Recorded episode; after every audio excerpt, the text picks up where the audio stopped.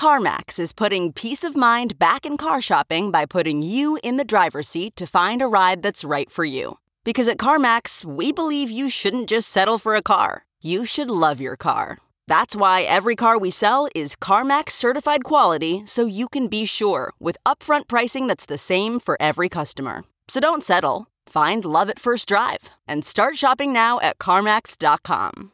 CarMax, the way car buying should be. What makes a life a good one? Is it the adventure you have? Or the friends you find along the way? Maybe it's pursuing your passion while striving to protect, defend, and save what you believe in every single day. So what makes a life a good one? In the Coast Guard, we think it's all of the above and more. But you'll have to find out for yourself. Visit GoCoastGuard.com to learn more.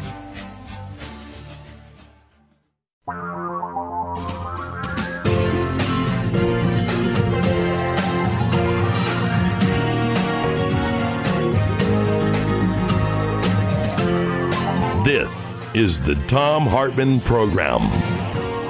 Michael Harriot is tweeting, I'm just here to remind you all that when a cop killed Brian Hundley, a jury found that the cop lied. This is Rebecca Ann tweeted it originally. In this civil case, the family of a black dentist who was stopped in his car and shot by an off-duty policeman. That family sued the officer for damages. A jury found the officer lied when he claimed the dentist lunged at him and awarded the family $242,000. Brett Kavanaugh overturned that verdict. Right. And now we're finding, I mean, just the multiple lies of Brett Kavanaugh. It's just breathtaking, the lies of Brett Kavanaugh. He testified before the United States Senate under oath that he learned of Deborah Ramirez's claims in September when the article was published in the New Yorker, when the New Yorker article came out. And now it turns out that back in July, Brett Kavanaugh was texting and talking with his old friends from Yale about Deborah Ramirez and, trying to basically line up their stories. There's an amazing piece over at Huffington Post titled All the Lies Brett Kavanaugh Told. And it just goes through them. He, under oath, repeatedly, he said, Dr. Ford's allegation is not merely uncorroborated, it is refuted by the very people she says were there, including a longtime friend of hers. That's his actual exact testimony. But the reality is none of those people who were at the party, Mark Judge, Leland Kaiser, P.J. Smith, none of them ever refuted anything. They simply have all said, I don't remember. He says he was never at a gathering like the one that Blasey Ford described. But on his calendar on that very day, July 1st, so he gathered for brewskis with two of the three people Blasey said she remembers being there. Small gathering, beer, Judge, Brett, PJ, check. So he lied about that under oath. He lied about his knowledge of Christine Blasey Ford. He said, we did not travel in the same social circles. Excuse me, he was going to this party with Squee on July 1st, 82, and Squee was dating Blasey Ford. He says, I did not drink beer to the point of blacking out. Well, his friend Dr. Liz Swisher says, Brett was a sloppy drunk, and I know because I drank with him. He'd end up slurring his words, stumbling. Well, that's something that's commonly associated with blackout drinking. It's like the media or whatever. Some of these people don't understand what blackout drinking is. Blackout drinking doesn't mean you fall over unconscious, which is how Kavanaugh kept referring to it in the testimony. Blackout drinking means you stop remembering what happened, but you keep doing it. Right? You're still having conversations with people. You're still doing things. And when you wake up the next morning, you have no recollection of having done it. And he talks about being a blackout drunk several times. He said another lie. The drinking age was 18 in Maryland. No, it was 21. He lied about the meaning of boof and Devil's Triangle. He lied about Renate alumnus. He lied about having no connections to Yale. In fact, he was a legacy student. His grandfather went there. He didn't get there by his working my tail off. 25% of the students at Yale are legacy students. They get in because one of their parents or grandparents went to Yale. He said, nobody accused me of sexual misconduct until last week. No, it was back in July. He said, Mark Judge's memoir was fictionalized. No, Judge says this book is based on actual experiences. And don't get me started on Judge Alex Kozinski. Actually, I will start on it. You're listening to the Thom Hartmann Program. I'm just finishing up the Brett Kavanaugh lies. Judge Alex Kozinski was a mentor to Brett Kavanaugh. He clerked for him in 91 and 92. Kozinski was first accused of sadistic and abusive behavior toward women in 1985.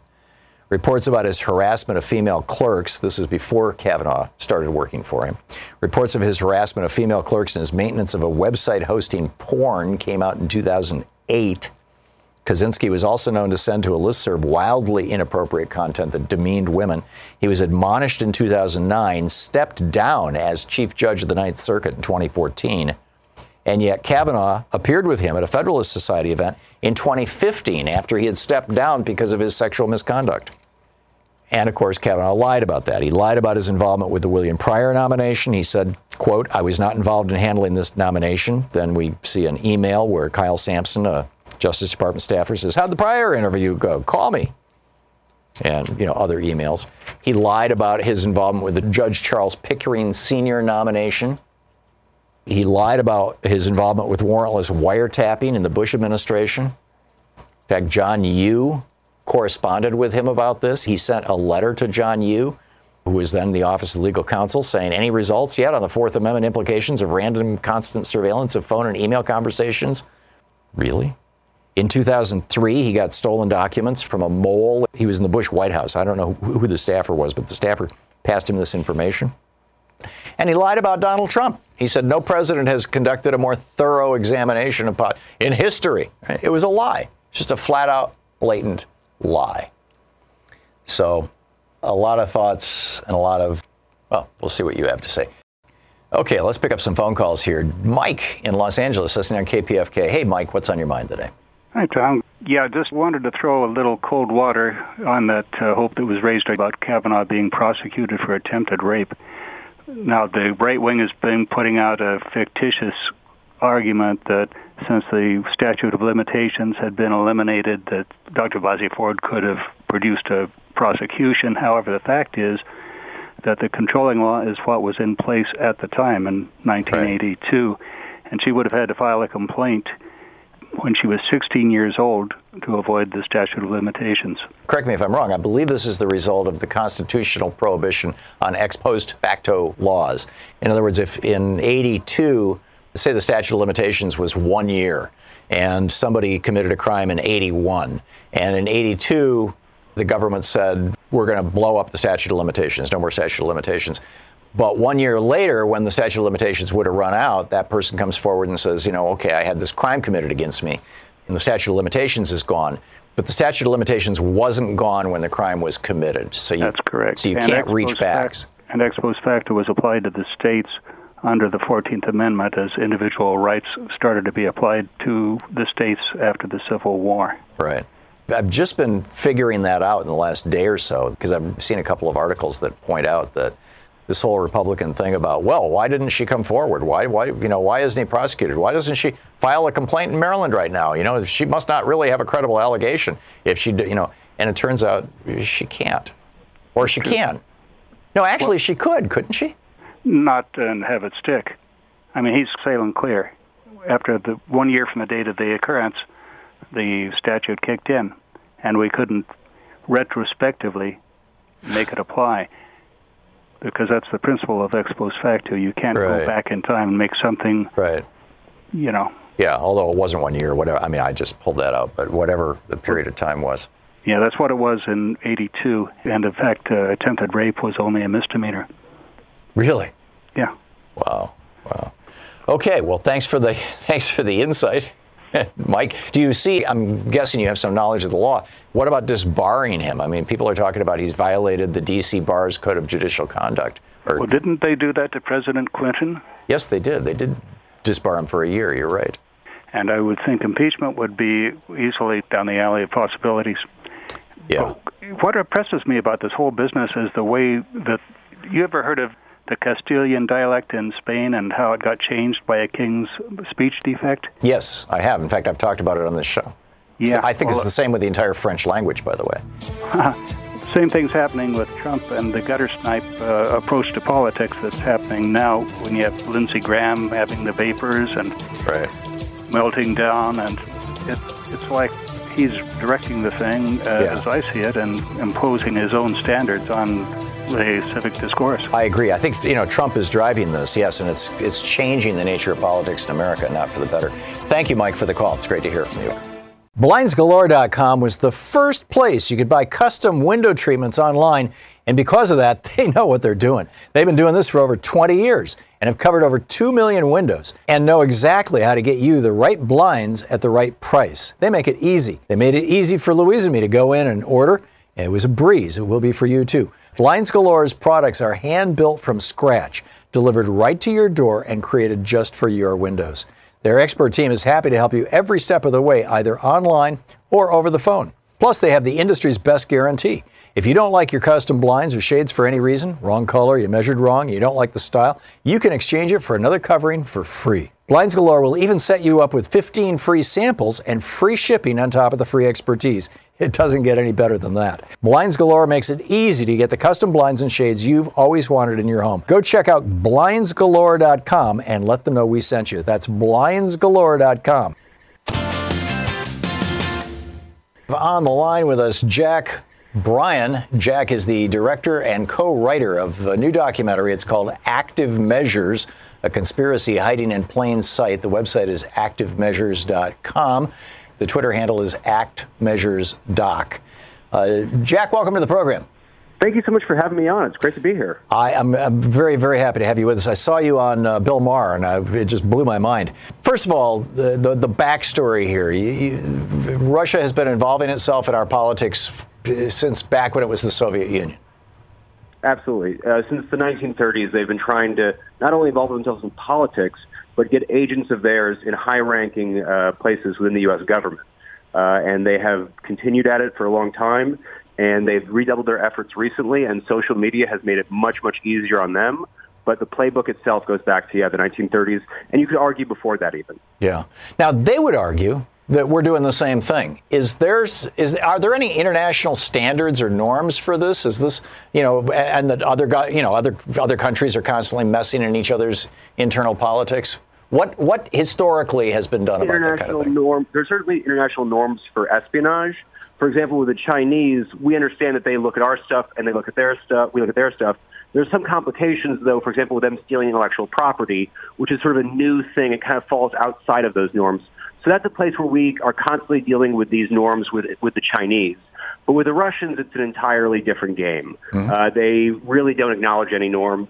And certainly it is a good thing to remember that the U.S. absolutely was doing these things in the 70s and 80s. Our lack of access to social media, obviously, made it much more difficult for us to do it than the way that they do it now. And I think that we don't do it anymore, certainly not to the significance of the level the Russians are doing it, and in large part because our government is so spread out, and theirs is a power vertical. We had Kathleen Hall Jamieson on the program last week. She wrote a book called Cyber War that just comes right out and asserts that had it not been for the Russian influence in the election, and at a variety of levels, and the level of the possibility of affecting electronic voting systems and registration systems is still extremely unknown, but just, at the level of dumping data into Facebook and things like that, that without Russian involvement, Donald Trump would not be president, period, full stop. 100%. Okay. Yeah, I agree with this. So you can point to Comey and other things, but go ahead. I'm sorry. Well, I think that in an election that was decided by 75,000 votes, you could find 10 or 15 factors that were 100% decisive. The Russians were a major one. Yeah. And it wasn't just that they were putting things out there, is that they were synchronizing these things with the campaign. And so when people are seeing things on their Facebook feed and then only hearing one candidate saying those things, it creates the illusion that that candidate is the only person speaking the truth. For example? Just the easiest example is Hillary Clinton's a criminal. That there were other presidential candidates that were saying that outright. But when you have a lot of that being pushed on social media, when you have the candidate alluding to that, it connects in the viewer's mind. If you're seeing on your Facebook feed all day this information, it sticks or becomes a reasonable option at the very least. Whereas without that, if Donald Trump had been saying a lot of these things in a vacuum, if they weren't being mirrored on social media, they would have sounded just crazy to everybody. Yeah. But it was that mirroring effect that really made it so convincing to a large portion of the population. I've been asking this question. I ask it of Kathleen and of my listeners. And I've been asking this question for weeks, maybe a month or so now, since this has become more and more essentially irrefutable. What if we conclude? If we can conclude, and you have, and Kathleen Jamieson has, and others have, that Donald Trump is president, Mike Pence is vice president. Many of the members of the House and Senate only hold their seats because of the coattails of those two. The two people being appointed to the Supreme Court, Gorsuch and now Kavanaugh, that all of this was the consequence of Russian interference in our election. If we assume that that's true, what do we do with that? Well, I think that that's a really good question. I think that it's, from my point of view, all of this is going to come out. All of the repercussions of this are the most likely things that's going to happen. So I think it's a really good question because I think we have to look at this with seriousness. You know, it is not a positive thing, just generally speaking, for a country for their president to go to prison. But if that's one option, and the other option is that China, India, and Russia are going to say, well, now we can't afford to not involve ourselves in every American presidential election, then that option is the best option you have. So I think the most likely scenario is this has to be dealt with really seriously in a really legal way, because otherwise it's open season. And I think, but I also think we have to acknowledge that that's not a good thing. You know, this is not what we want as a nation, is to be, you know, having our leaders be charged with crimes. But in a rule of law nation, you have to do those things. Or having our leaders picked by other countries' governments. We have even worse. And there's different levels of this. I mean, in the Citizens United dissent, Justice John Paul Stevens pointed out that under the logic of Citizens United, Tokyo Rose would have been afforded First Amendment protection to broadcast directly into the United States her propaganda during World War II. And there's, like, if you look at the spectrum of foreign governments trying to influence U.S. elections, you had, you know, Saudi Arabia and Saudi Aramco, largely through the business community, influencing American politics and decisions for decades. You have Israel, principally through AIPAC, influencing politics on a regular basis in the United States, supporting candidates and things like that. I'm sure that the list of countries that, you know, explicitly, overtly, we all know about influence our elections is, you know, it's got to run to 10 to 15 countries. What can we learn? You know, if we don't have you're talking about sending Trump to jail. I think that's pretty unlikely, but who knows? But, you know, if that or impeachment are the solutions to this, which just gets us Pence, although maybe we could impeach both. Is there some call to action that is like, okay, let's pass laws, or, you know, I mean, Stevens pointing out that Citizens United just ripped open this door for any foreign country to come in and do whatever they want in the United States legally. To the best of your knowledge, are there any attempts by legislators to change our laws? Yeah, so I think that that's a great question. I think that there's really two approaches that you could have to that. And you can't really just address Citizens United directly, because what Citizens United does is it upholds the 76 Supreme Court case, Buckley-Vallejo. So you'd have to actually go further back and overturn Buckley-Vallejo. Oh, and I'd be at the top of the list for that. That was Lewis Powell's thing. That was the first step in the Powell memo. 100%. So I'm all for that. I think there's an easier way, though. And I think that there's a way that you don't have to go to the Constitution. And this is just sort of a personal idea of mine. I've not heard anybody suggest this, but that you tax political spending at a 99% rate and do it as a sales tax so that it gets passed on to the person spending it. And you would drive massive, I mean, or you could say any contribution over $5,000. Because one thing that's not ever questioned is the government's ability to tax. I mean, the entire purpose of the Philadelphia Convention was so that they could levy taxes. Right. But wouldn't a starting point be to just end the deductibility of political contributions, or are they not deductible? I've never tried to. I don't know, but I think that if they, first of all, I don't think they are. But if they were, you would do some amount to curb it. But you could tax it at the highest rate you want to. You know? Sure. And at that point, if you want to tax something at 99%, you can get rid of it. That's a fascinating idea. A comment that I believe I heard you make on Bill Maher's show was about Trump and Putin sitting down when they met in Helsinki. Basically, that this was a second Yalta, the meeting between Roosevelt and Stalin and Churchill, where they carved up the world. I mean, particularly North Africa and the Middle East. Can you riff on that for a minute? Well, I think that one of the difference there is that I think that when Roosevelt and Stalin met in Yalta, I think that there was a little bit more of as equals. But one of the interesting things is that Stalin was, unbeknownst to Roosevelt during that conference, bugging him.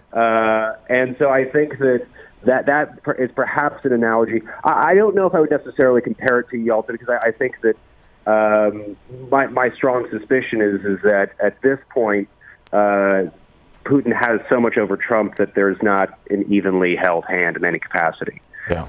That the sort of the seeds of the Cold War were kind of percolating under the surface within Yalta in a way that I don't think that Trump can afford to push. Yeah. And also there was, you know, that, but, yeah. But so I think at this point that Trump is especially, once he won, he became even more compromised. Right. Because the real leverage that Putin has now is his knowledge of Trump's involvement in 2016. Right, and we have about a minute and a half here until we're going to hit a hard break. My apologies, but we're talking about Jack Bryan. Active Measures is the movie. There are two kind of competing narratives about that. One is that Trump has been basically a Russian asset, that he's being blackmailed essentially or owned, and the other is that Trump is just a businessman eager to build a Trump Tower in Moscow, and that's why he's trying to keep this relationship open. What are your thoughts? What does your research tell you? I think those are not mutually exclusive. I mean, our research is that this goes back to the 80s, and like any relationship, it develops slowly and for very practical reasons over time. I think that this is more a relationship that began as sort of this is a sketchy guy who is comfortable laundering our money in the 80s, then in throughout the 90s and 2000s, a guy whose business was falling apart and he needed the Russians. And then it became, after 10 years of that, just a relationship that was mutually serving. And so I don't think I don't think anybody came in a room and said, hey, we're going to blackmail you now. I think that they allowed him to know that their good friends were going to sit on this information so long as he was a good friend, kind of thing. Yeah. And so I think it was an all-of-the-above approach. I don't think that you need one of these threads. And frankly, there's evidence for all of these. So I think that the evidence shows, and it would make sense that this was all of the above as opposed to just one thread. Is there another? I mentioned two scenarios. Is there a third or a fourth? Yeah, I think the third and the most likely, I think, is that the Russian mafia, which is a branch of the Russian government, has had a huge position within the Trump organization since at least 2004. And that they're the reason that he got out of debt. They're the reason he has a business. We sort of detail this throughout the film. And I think that knowing that is important, and knowing the backstory of how far back this goes is important because, when the Mueller reports come out, people need a context for understanding it. And that was the real reason we did the film. Yeah, fascinating. The movie is Active Measures, the documentary, A Conspiracy Hiding in Plain Sight. Activemeasures.com is the website. Jack Bryan is the director and co-writer. Thank you, Jack. Thank you so much. Thom Hartmann University Book Club. Today we're reading from The Fight for the Four Freedoms, What Made FDR and the Greatest Generation Truly Great, by Professor Harvey J. Kaye, who's a professor of democracy and justice studies at the University of Wisconsin-Green Bay. This is from the introduction, page 1. We need to remember what conservatives have never wanted us to remember and what liberals have all too often forgotten. Now, after more than 30 years of subordinating the public good to corporate priorities and private greed, of subjecting ourselves to widening inequality and intensifying insecurities, and of denying our democratic impulses and yearnings, we need to remember. We need to remember who we are. We need to remember that we are the children and grandchildren of the men and women who rescued the United States from the economic destruction of the Great Depression and defended it against fascism and imperialism in the Second World War. We need to remember that we are the children and grandchildren of the men and women who not only saved the nation from economic ruin and political oblivion, but also turned it into the strongest and most prosperous country on earth. And most of all, we need to remember that we are the children and grandchildren of the men and women who accomplished all that in the face of powerful, conservative, reactionary, and corporate opposition. and despite all their own faults and failings, by making America freer, more equal, and more democratic than ever before. Now, when all they fought for is under siege, and we, too, find ourselves confronting crises and forces that threaten the nation and all that it stands for, now we need to remember that we are the children and grandchildren of the most progressive generation in American history. We are the children of the men and women who articulated, fought for, and endowed us with the promise of the four freedoms. On the afternoon of January 6, 1941, President Franklin Delano Roosevelt went up to Capitol Hill to deliver his annual message to Congress. 6 weeks earlier, he had defeated the Republican Wendell Wilkie at the polls and won re-election to an unprecedented third term, one even more daunting than those he confronted in his first and second terms. Still stalked by the Great Depression, the United States was also increasingly threatened by the Axis power, Nazi Germany, Fascist Italy, Imperial Japan. And with war already raging east and west, Americans had yet to agree about how to respond to the danger. The president, however, did not falter. He not only proceeded to propose measures to address the emergency, he gave dramatic new meaning to all men are created equal, life, liberty, and the pursuit of happiness, we the people of the United States, a new birth of freedom, and government of the people, by the people, and for the people. FDR knew about crises, but he knew as well what Americans could accomplish even in the darkest of times. Born in 1882, he had grown up privileged, the son of New York Hudson River gentry. Yet long before becoming president, he had suffered serious defeats and setbacks, none more devastating than contracting polio in 1921 at the age of 39. The disease left him permanently unable to stand up or walk without assistance. However, supported by his wife Eleanor and other family members and friends, he had risen above the paralysis to become the most dynamic political figure in the United States. Moreover, his experiences and encounters in the course of doing so had reaffirmed and deepened his already powerful faith and confidence in God, in himself, and in his fellow citizens, all of which had enabled him, in the face of the worst economic and social catastrophe in the nation's history, to defiantly state that the only thing we have to fear is fear itself, and then go on to proclaim, this generation of Americans has a rendezvous with destiny. Armed with this faith and confidence and propelled by the popular energies that his words and elections elicited, he determinedly pursued the initiatives of relief, recovery, reconstruction, and reform known as the New Deal. Together, president and people severely tested each other, made mistakes and regrettable compromises, and suffered defeats and disappointments. Nevertheless, challenging each other to live up to their finest ideals, Roosevelt and his fellow citizens advanced them further than either had expected or even imagined possible. Confronting fierce, conservative, reactionary, and corporate opposition, they not only rejected authoritarianism, but also redeemed the nation's historic purpose and promise by initiating revolutionary changes in American government and public life and radically extending American freedom, equality, and democracy. They subjected big business to public account and regulation, empowered the federal government to address the needs of working people, mobilized and organized labor unions, fought for their rights, broadened and leveled the we and we the people, established a social security system, expanded the nation's public infrastructure, improved the environment, cultivated the arts, and refashioned popular culture. And while much remained to be done, they imbued themselves with fresh democratic convictions, hopes, and aspirations. Standing before the American people and their assembled representatives that early January day, the president surely believed their rendezvous with destiny had come. He told them straightforwardly that Americans were now confronting a moment unprecedented in the history of the United States. A moment unprecedented because never before had American security been as seriously threatened from without. And he refused to appease those who threatened our nation's safety. The book is The Fight for the Four Freedoms by Harvey King. Hi, I'm Randy, and this is Dave. We're the founders of Bombas, makers of the most comfortable socks in the history of feet. So comfortable, we've sold and donated over 8 million pairs. Yes, donated. Why? We learned that socks are the #1 most requested clothing item at homeless shelters. So we started Bombas with the mission of donating a pair of socks for every pair we sell. To donate and sell a lot of socks, we became obsessed with comfort. We reinvented the sock from the ground up using the best materials available, like the softest and most comfortable cotton. Getting rid of what wasn't working, like that annoying toe seam you can probably feel if you wiggle your toes right now. And inventing a few new comfort innovations along the way, like arch support that feels like a hug around your midfoot.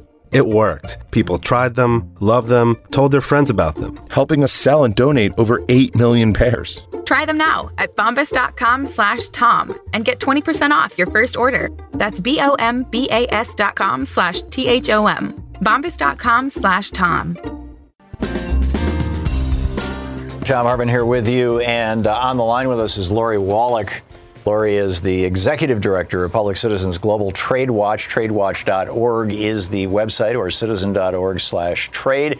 Lori, welcome back to the program. Thank you very much. It's always great talking with you. So Trump was on TV saying that he's got a new deal that replaces NAFTA, and it's the best thing since sliced bread. The old deal was a terrible deal, and we're not going to call this NAFTA anymore, blah-de-blah-de-blah. What's your take on this? So the New Deal has some improvements we've long advocated for. Mm-hmm. Some terms we have long opposed, including some recycled from the Trans-Pacific Partnership.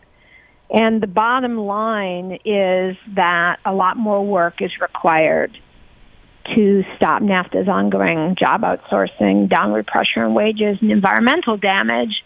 And the jury's kind of out. If the final package is going to get us there. There are two big questions. Number one, is the text that got released what's actually going to end up in front of Congress next year, what would happen next year, and depending on what happens in the elections, who knows.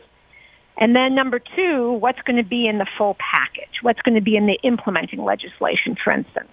The unions are working right now to try and get in the implementing bill language that could make some somewhat improved labor standards actually enforceable, which right now they're not sufficiently. Mm-hmm.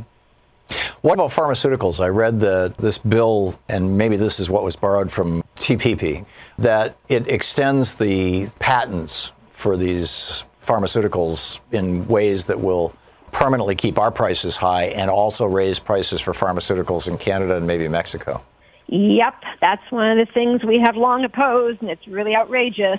Big time, big pharma giveaways. And here we are in a free trade agreement, and right in the heart of it are these protectionist monopolies for pharmaceutical firms to avoid competition and have the ability to charge crazy high prices on these cutting edge called biologic drug, large molecule drug medicines. And, you know, it's things like Humira, and it's medicines that used to treat cancer.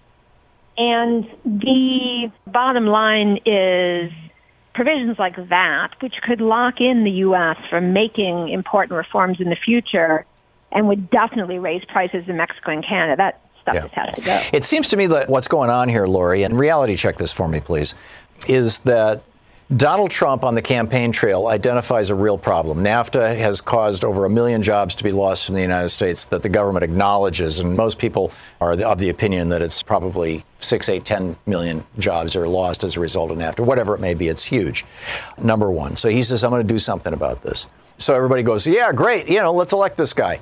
And I think that really helped him in Michigan, Pennsylvania, Ohio, et cetera, Wisconsin. And then he takes this terrible deal and tweaks it a little bit, gets rid of some of the really obscenely objectionable stuff, but then adds in a bunch of goodies for his buddies who are supporting his campaign and giving him money. And at the end of the day, it's pretty much a wash. It's really not going to bring jobs back. It's really not going to solve the big problems that we're confronting.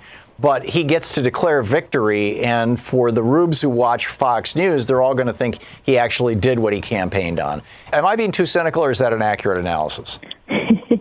That may be where we are when the thing comes to Congress next year. I think it's worth reserving judgment for two really important reasons. The one, that's the outstanding issue. So there are some serious changes in this agreement. I think it's an exact description of Trump and what he's up to, but it's also the case that his top trade guy is the U.S. trade representative, is a guy named Robert Lighthizer. And he's a serious guy, right? And he has opposed NAFTA and investor state tribunals and job outsourcing. He's super smart, and he's the guy who's been running the show on this. Yep. So he actually has made some real changes that are worth harvesting, that are important, that could make a difference. So the investor-state dispute settlement system, those outrageous corporate courts, rights and tribunals are whacked way, way, way back. The corporate lobbies and hysterics about this. The investor incentives that basically subsidize job outsourcing, the protections that made it less risky and cheaper, those got whacked. That's real stuff. That's like transformational stuff, actually. Yeah. However, apropos of your point about some of the corporate buddies, they left a little opening, a loophole into which some oil and gas companies can try and wangle their way back into investor state. So it's like a, 90% solution on a very big problem. Yeah. Then they wrote some decent labor standards, including this fairly dramatic annex that for the first time would require that workers in Mexico get secret ballot elections on their union contracts. Right now, there's like a whole racket where these companies basically get paid by the boss to register a union. They are themselves, written down as a union, but it's a business. And the Constitution in Mexico requires a union to be registered, so these guys come in before the first worker's hired when the plant's being built. They negotiate a contract, they register it, and the workers come in to a brand new fancy multi-million-dollar plant and getting paid $1.50 an hour, they go on strike. This just happened at the Goodyear plant in Mexico in San Luis Potosi. And the guys down there are getting paid $1.58 an hour. The guys in Kansas City making the same tire for the same auto companies are getting paid $25, $28 an hour. So the guys down there and also the working conditions are super unsafe. They go on strike. And they get fired, they get beaten up, they get sent to jail, and they're informed, oh, you have a contract, you have a union, you're violating it.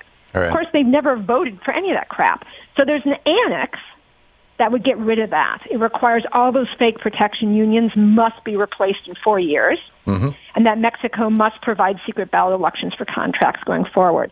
Now, if that could actually be made sufficiently enforceable, that could make a big difference for people's lives in Mexico, and that would help stop the drag of Mexico's very low wages.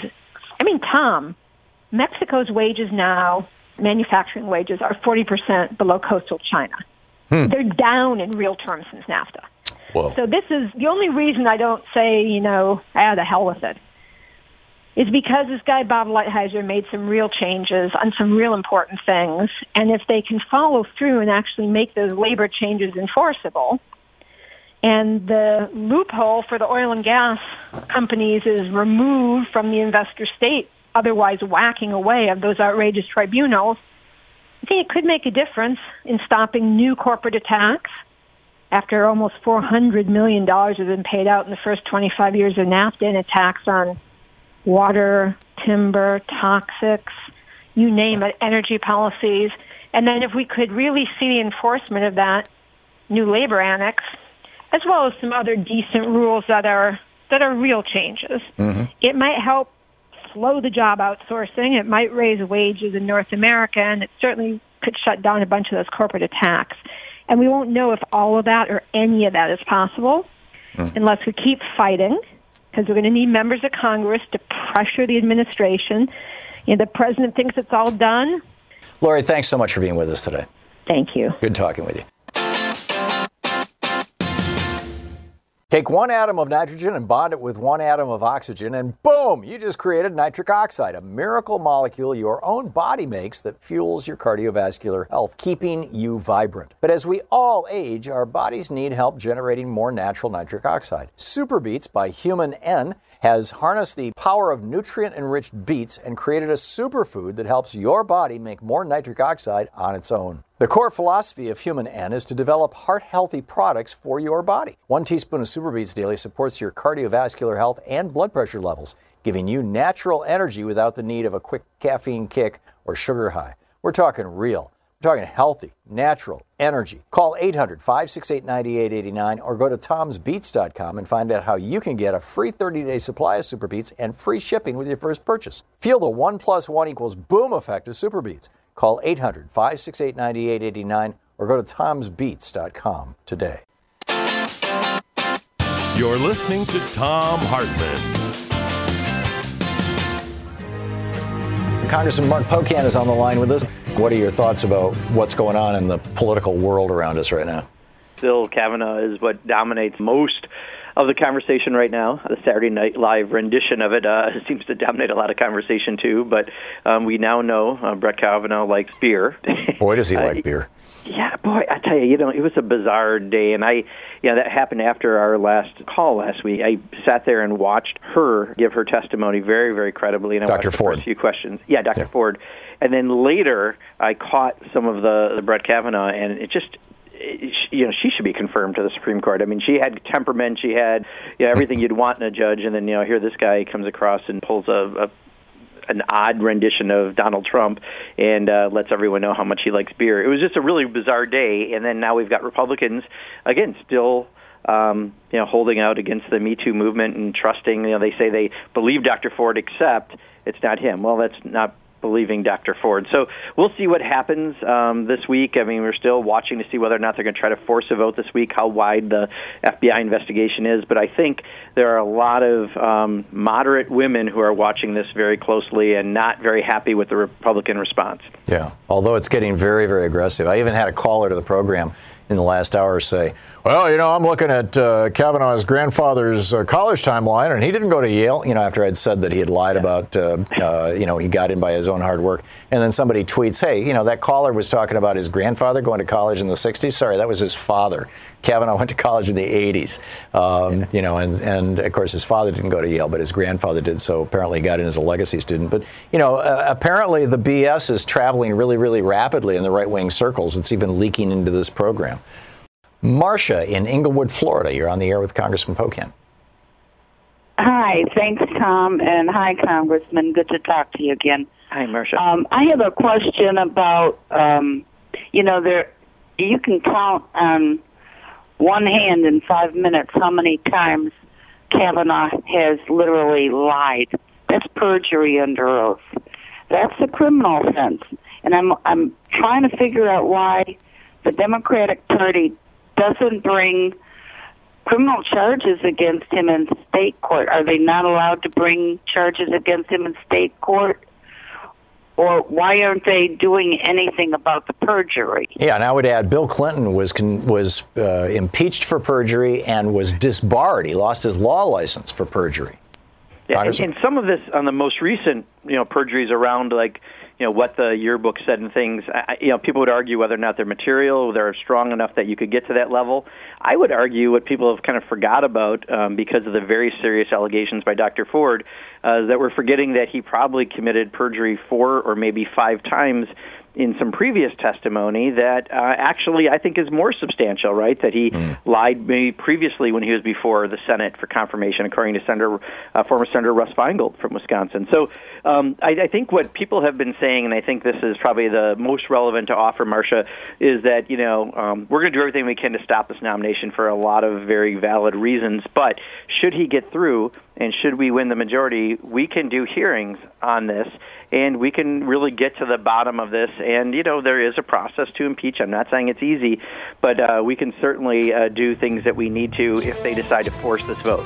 Yeah, and it's a very interesting time to be in the middle of this political swirl.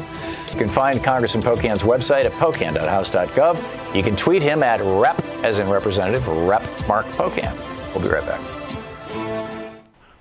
Alan in Pittsburgh, Pennsylvania. You're on the air with Congressman Pocan. Yes, Congressman. Thank you for taking my call. My question is, do you think there should be term limits on Supreme Court justices? Good question, Alan. I honestly have never been asked that or thought about that as a question. So I'm proposing 18 years.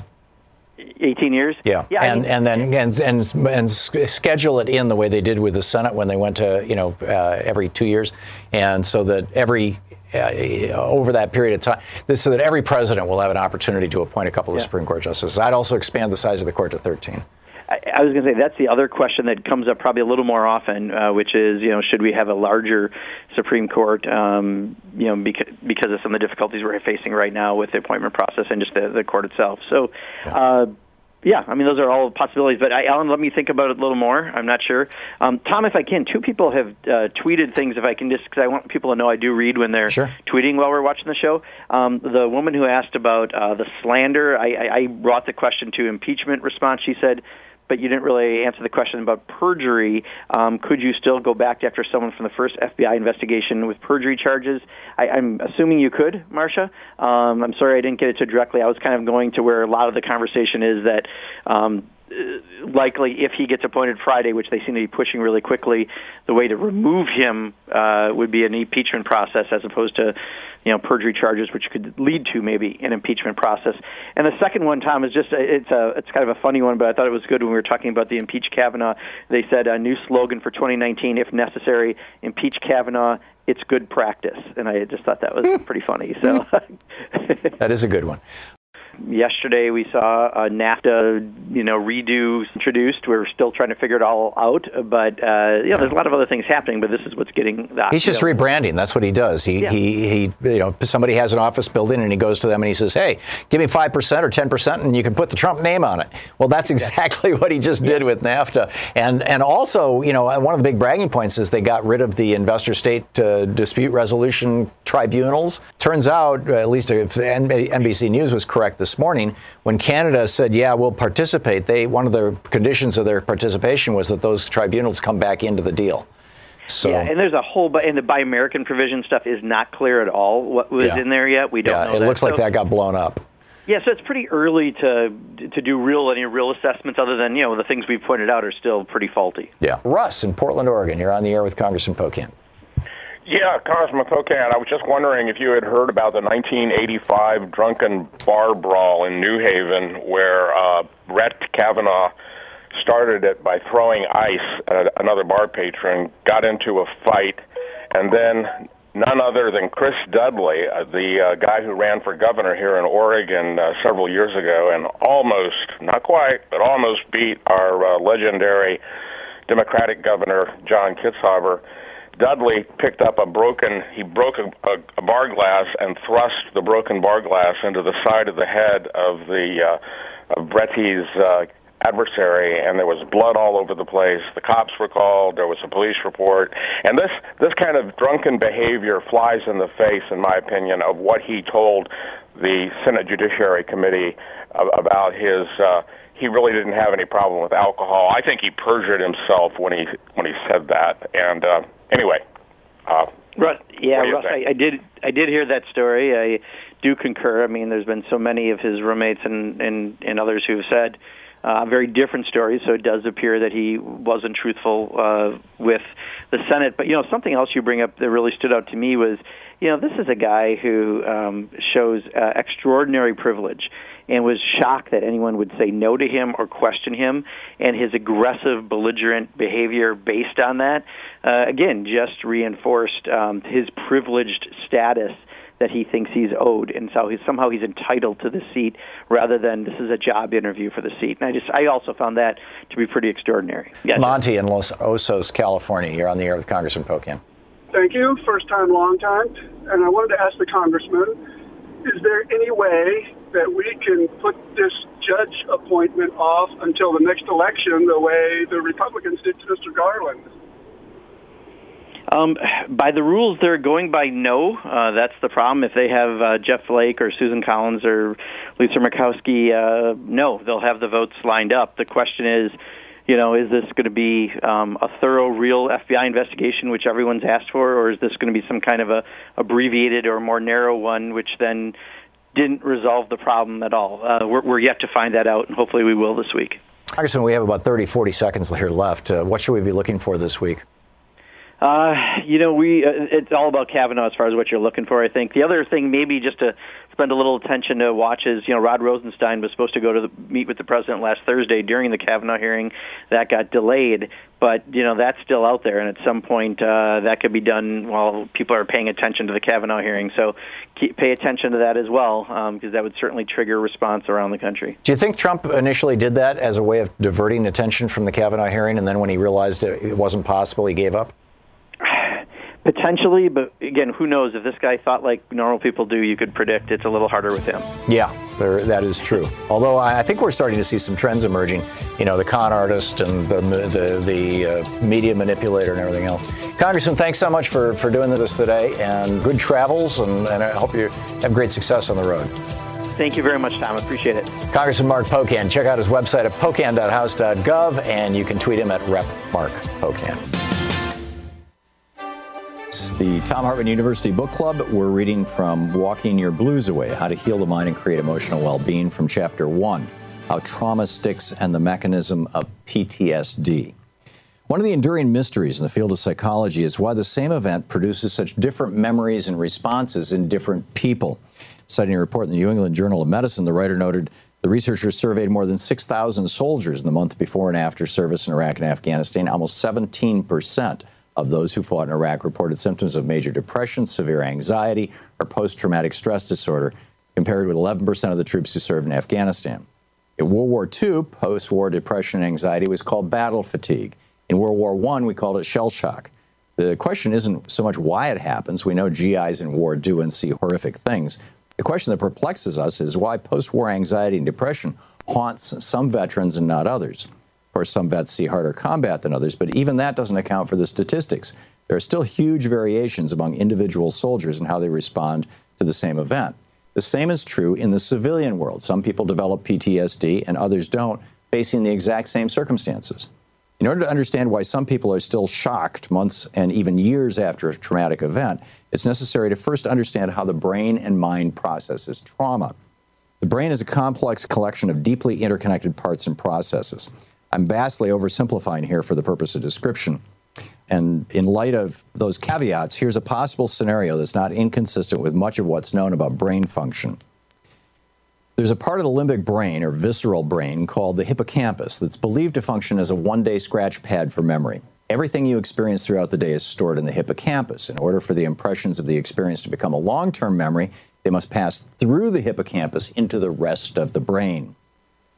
People with a damaged hippocampus remember past events but have extreme difficulty learning new things. Although the rest of the brain is able to integrate recent information from the hippocampus in relation to stored memories, in order to understand that one thing happened a week ago and another thing happened a month ago, the hippocampus knows only one time, today. During the night as we sleep, the hippocampus dumps its information from the day into the rest of the brain for processing, sorting, storing, and disposing of irrelevant information. As the brain is processing the details of the day from the hippocampus, we experience what we call dreaming. Many sleep researchers are convinced that when we experience REM sleep, most of the events, including the traumas of our daily life, are processed. The processing of information management completed, when we wake up in the morning, the hippocampus is once again empty and ready to record another day. The problem emerges when the hippocampus is carrying information that's too much or too hot for the larger brain/mind to handle. When a recent memory is too strong to be easily and unremarkably processed, it presents in our dream world as a nightmare. If that still doesn't download the information from the hippocampus, then the trauma either becomes buried in the subconscious, a process Freud referred to as repression, or it gets thrown back into the hippocampus the next morning. It's as if the brain says, whoa, that's too much for me to process in one evening. Please hang on to it for another day. When the person wakes up in the morning, the information's still there in the hippocampus, still remembered and known and felt as if it happened that same very day. The conjecture that the hippocampus knows little about the more distant past accounts for the unique feature of true PTSD, that the person feels every day as if the past event happened today, or at least in the very recent past. The trauma is always front, center, new, fresh, and raw. The consequences can be psychologically and emotionally devastating. Every day is affected by a past event. The traumatic event never passes from now until then, and is never processed and filed away in the memory banks, where it loses the power to cause pain and problems on a daily basis. The impact of this on the mind and the emotions is staggering. Brain scans even demonstrate that before a PTSD event has been processed, the amygdala, a part of the brain responsible for strong emotional states, such as those involved with survival or the perception of a threat to survival, and the hippocampus are not functioning normally. The brain scan makes it possible to, in a way, see the effect of the stuck memory. After processing the memory, these parts of the brain usually return to normal functioning. One of the key concepts of many schools of psychology is that human beings are most functional when every part of the mind has access to all other parts. In particular, this functionality is a matter of having full access to positive resources, such as memories of times when we were successful in our undertakings and the good feelings we associate with those accomplishments. Working from this level of functionality, then, when we take on a new task, for example, we first remember times in the past when we attempted something similar and accomplished our goals. This functionality can be accessed in all endeavors, from embarking on a new love relationship to making your first public speaking engagement. Memories of past accomplishments and capabilities are stored in parts of the brain far from the amygdala and the hippocampus. The amygdala and hippocampus, part of our brain's most primary and primitive structures, lie deep in the brain. Thus, having a negative memory stuck deep in the hippocampus blocks the pain and fear associated with that memory from reaching and associating with positive memories and resource states, which are housed in more distant parts of the brain. So in other words, if we don't get these traumatic memories out of the hippocampus, then everything coming in gets filtered through that and blocked having access to resource states that can help and heal us. So the rest of the book is how to get that stuff out of the hippocampus. The book is Walking Your Blues Away. Verity in Chicago.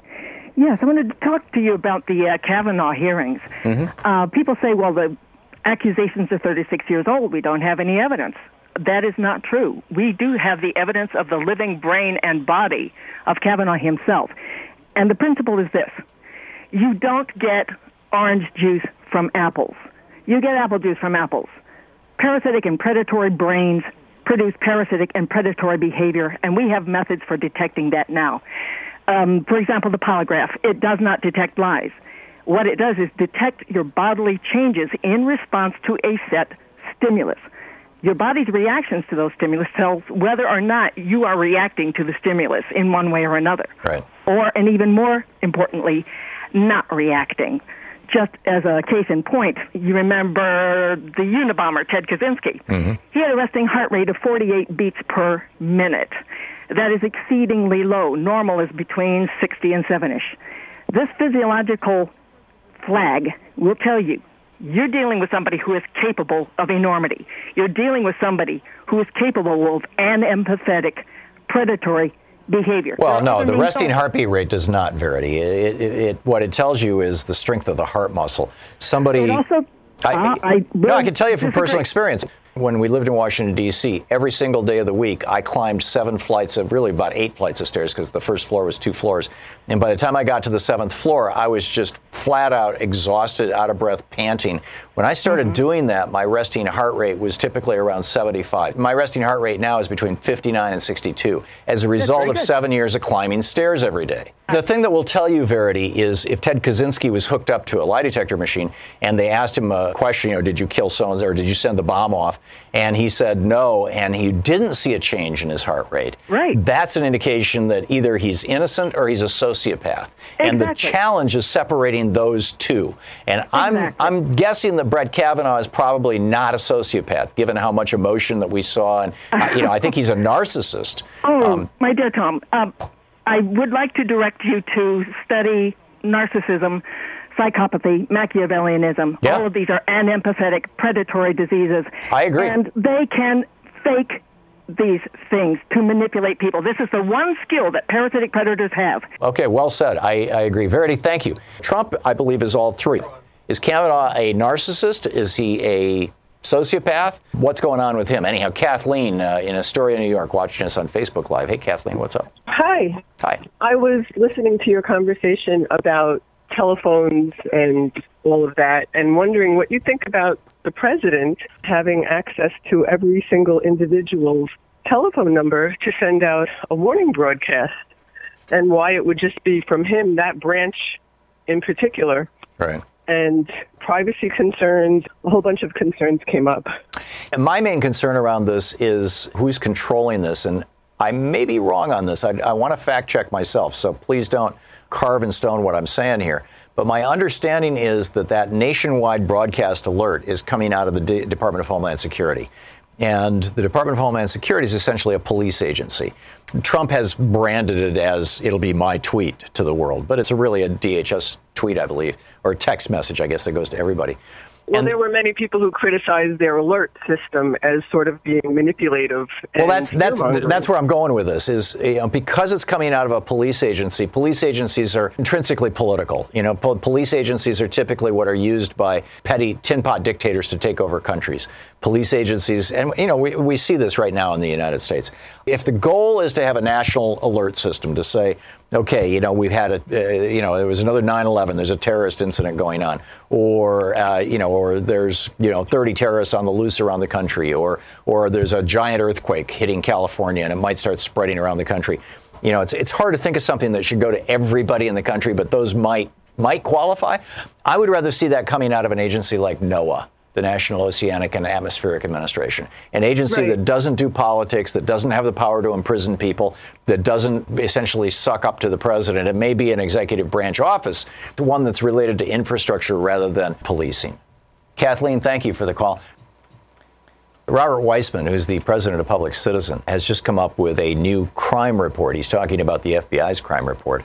And he says the whole tough on crime posture is just an act that Donald Trump and Jeff Sessions are doing. And he notes they're plenty cruel to vulnerable immigrant families. They're eager to throw the book at low-level nonviolent drug offenders.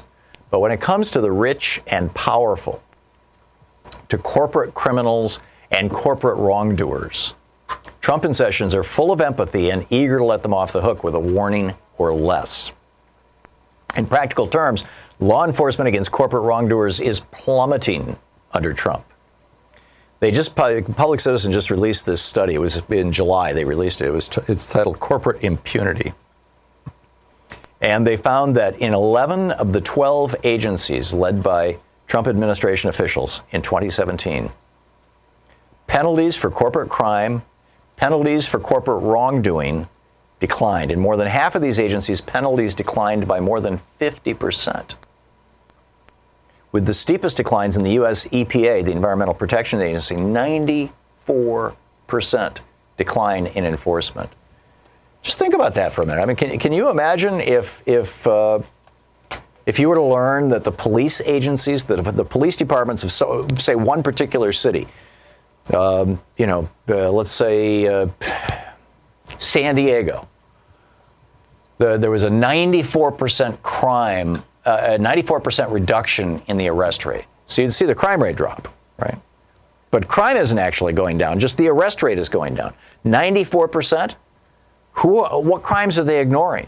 What crimes are they letting off the hook? I mean, it would have to be huge. It would have to be widespread. It would have to span a whole broad spectrum of activities and behaviors.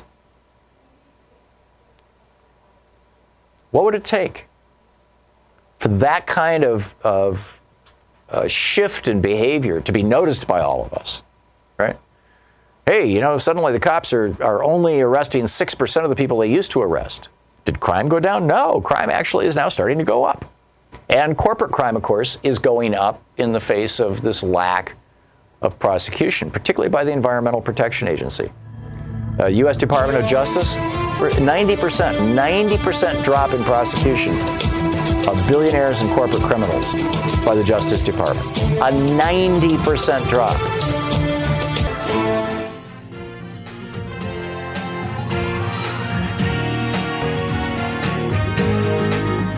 We'll see where it all goes. Anyhow, don't forget, democracy is not a spectator sport. It requires you.